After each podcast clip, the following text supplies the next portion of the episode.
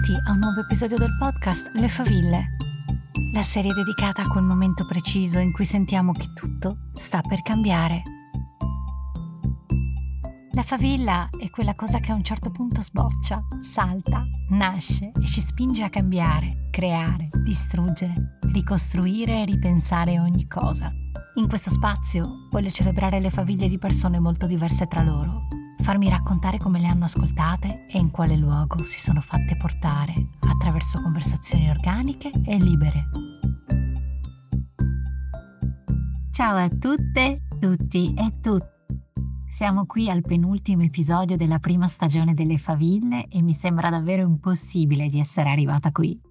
Pochi giorni fa ho ritrovato pagine che ho scritto nel 2018 in cui fantasticavo a proposito di questo progetto e non credevo che avrebbe potuto prendere forma.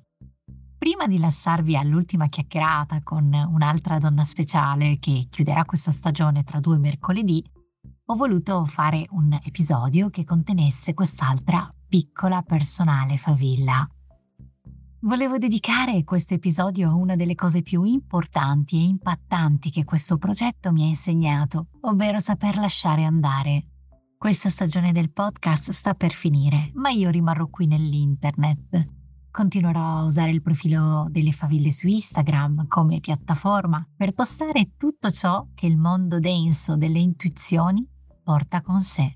Le intuizioni sono l'unica cosa che niente e nessuno può portarci via nelle pandemie, nelle guerre o qualunque altra cosa scomoda. E cosa c'è di più saggio che investire tempo su qualcosa che nessuno può portarci via? Nella pausa tra la prima e la seconda serie avrò più tempo ed energia per dedicarmi alla newsletter, quindi iscrivetevi subito per non perderla.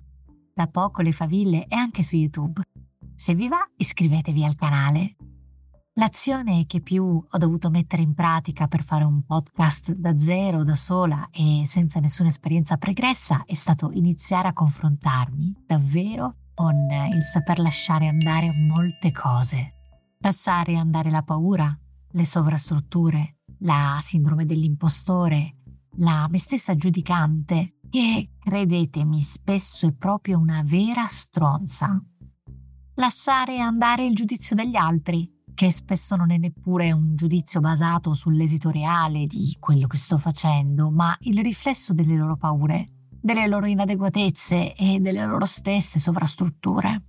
E la paura di quello che gli altri potessero pensare. Beh, quello è stato lo scoglio più difficile da superare. Sembra contorto a dirsi, ma credo che sappiate esattamente cosa intendo. Lo stesso vale per l'abitudine di prendere sul personale il comportamento degli altri verso di me. I comportamenti e le reazioni degli altri in realtà dicono molto dei loro problemi, caratteri e preoccupazioni invece di ciò che non va in me. Lasciare andare il voler essere chi non sono. Lasciare andare la perfezione che mi blocca e paralizza. Lasciare andare l'istinto di aspettare il famoso momento giusto che non esiste lasciare andare quello che non funziona e non provoca più scintille dentro di me.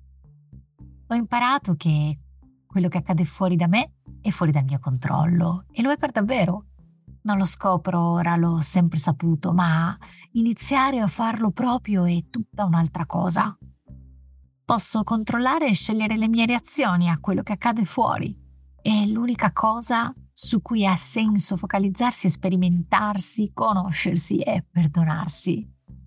Io non sono capace al 100% a fare bene in modo costante tutte le cose che vi ho appena raccontato, però adesso, dopo un bel po' di tempo trascorso da riforma a questo progetto, riesco a vedere in fondo al tunnel il magico potere del lasciare andare la sensazione è come quando da piccola, mentre ero in macchina e mi capitava di passare attraverso gallerie chilometriche molto buie e stringevo gli occhi per via della troppa luce che si avvicinava e simultaneamente saliva l'eccitazione perché anche la vacanza si stava avvicinando.